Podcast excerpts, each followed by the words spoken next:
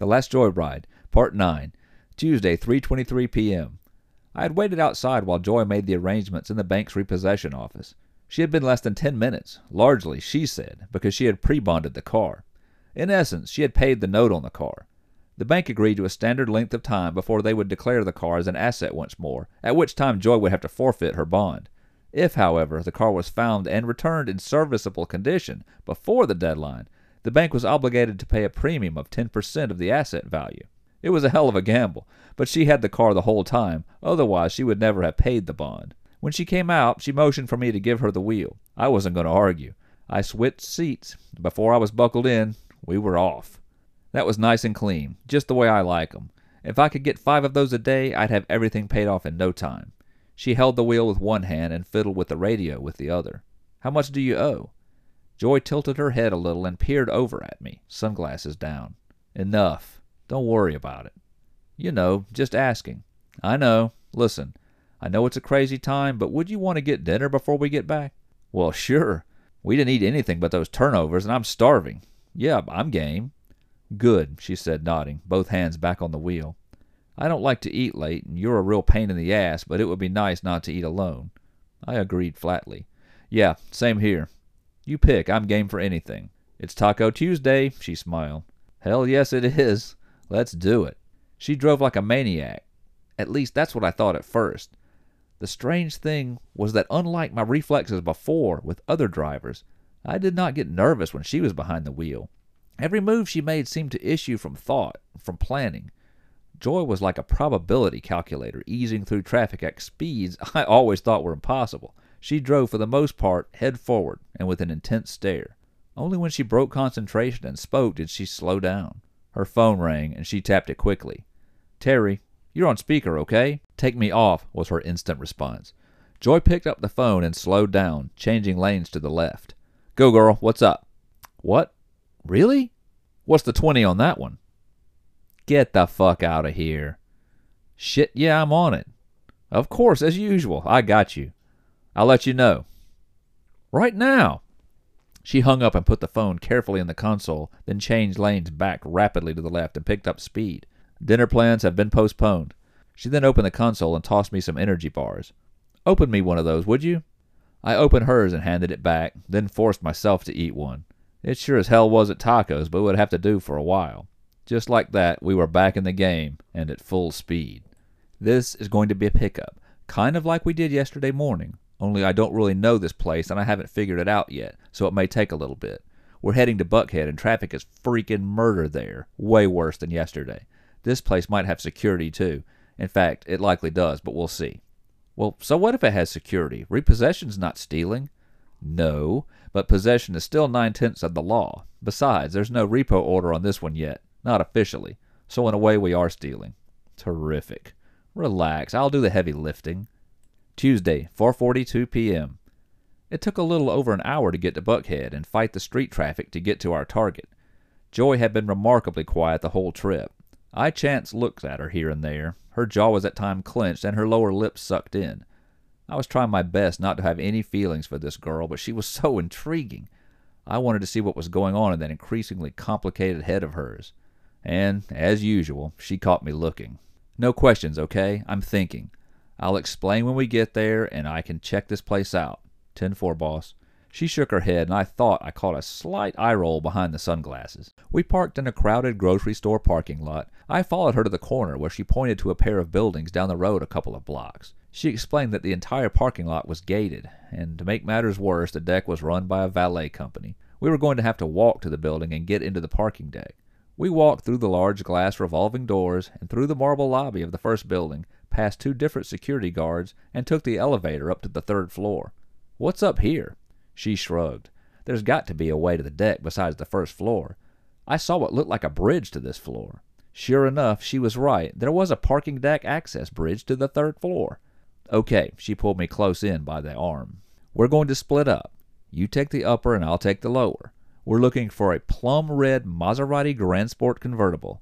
It looks like a giant fancy Miata. It's going to have a crown on the grill or on the trunk, I think. If you find it, call me. Where are you going? Down. I have a feeling that bitch parked it with a valet. No way in hell they're going to put that one too far. So if my hunch is right, it's close to the ground and hard to snag. Go, she said, then shoved me off. I started at a brisk pace into the cool parking deck. I turned around to look, but Joy had disappeared. What bitch, I wondered. Since meeting her, life had certainly been a whirlwind. I still had to clean out my trailer and get it set up for my trip wherever the hell that was going to be. The power bar hadn't done anything for my appetite either. I walked on a full level and saw nothing exotic, then tried to concentrate harder on the cars as I walked past. Still nothing. Then my phone started vibrating in my pocket. I found it. Valet, you can go back to the Jeep. I'll call you when I'm ready. I didn't even have a chance to answer before she hung up. Down I went, back to the crosswalk to the building, and then to the elevators. In no time at all I had walked two blocks to the Jeep, my stomach growling the whole way. I got in, put the windows down, and waited.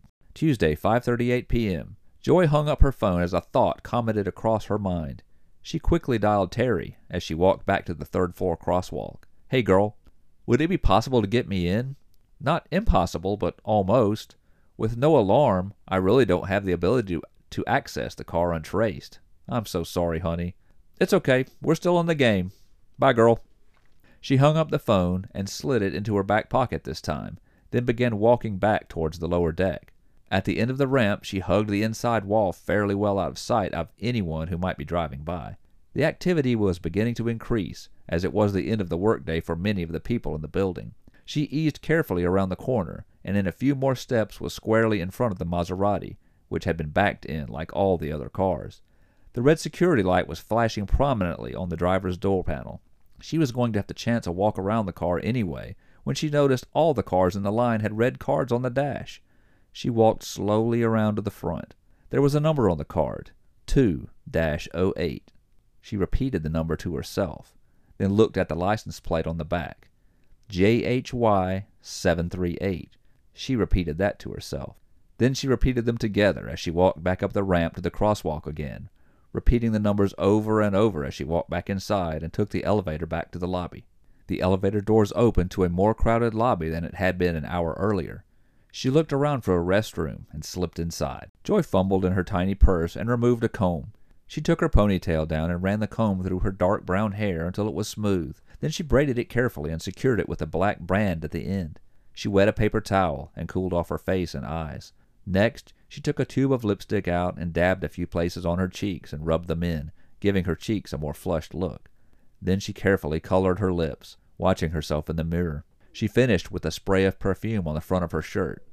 Satisfied, Joy collected her things and zipped her purse and left. She placed her sunglasses on top of her head and followed a couple out to the side entrance where the valets were waiting. A young man approached and took the gentleman's card in front of her, then asked Joy for her valet card. She pretended to look in her purse. I don't think he gave me one, she said. Ma'am, they have to give you one. That's how we store the keys. Was someone else driving when you came in? he asked politely. Well, no, I was driving. I had to see the divorce attorney. That bastard has been cheating on me again, and she purposely faded off. What did the cards look like? The young valet held up the card belonging to the couple waiting in front of her. They had taken a mild curiosity in her situation. They look like this, he said. Joy got a look of surprise on her face. She covered her mouth quickly. Oh dear, yes, he did give me one of those, but I was crying, and I went to the bathroom to cool off and wash my face, and I forgot what it was. I threw it away upstairs. Maybe they'll let me in and get into the trash to get it back out. The valet flashed a forced grin to her and the couple waiting. The gentleman closed his eyes and shook his head unnoticeably. His female companion was insecurely quiet. No, no, no, no, no, that won't be necessary at all. I remember the number if that helps, she offered bashfully. 2-08. It's a Maserati, and my license plate is JHY738. I'm so sorry I said your man didn't give me a ticket. I'm just so scattered right now. It's quite all right, ma'am. I'll have it down in a moment. Yours too, sir. The valet got on his radio and called for 319, then turned away from them and took a few more steps away and quietly asked the attendant if the keys to 208 were for a Maserati. Oh, yeah, real looker, came the response, causing him to flinch and turn down the volume immediately. Bring it to, please. He turned, and Joy smiled. Just a minute, ma'am. I'm glad you remembered that. That made it a whole lot easier. Joy nodded and pretended to be wiping her left eye with a tissue. Then she pulled her glasses down and stood straight, holding her purse in both hands in front of her. Her heart was beating uncharacteristically fast. This was a tight spot, but she had been in them before. The real driver, Miss Sasha Winters, could return in any second. Joy had to get off the surface streets and fast, but she couldn't draw attention to herself. None, or no more than absolutely necessary. If the car was reported as stolen to the police, and they actually did something, like they were apt to do in that part of town, with a missing $130,000 car, she could be in trouble. The car officially was listed as an active recover, only it wouldn't be official until the batch cleared, and that might be a couple of days. Until then, she was holding a hot potato. Why couldn't Terry help her more? She did mention that this one came from a court order, unusual for Georgia, or any of the neighboring states she had been in. Something was different here. Things always seemed to get stranger when the stakes were higher. Still, she knew her job. She had made no breach of the peace. She was not going to steal anything. The little Maserati was going to be given to her. The valet company needed better security protocols. And damn it all, she was hungry. Taco Tuesday. Yes, it was.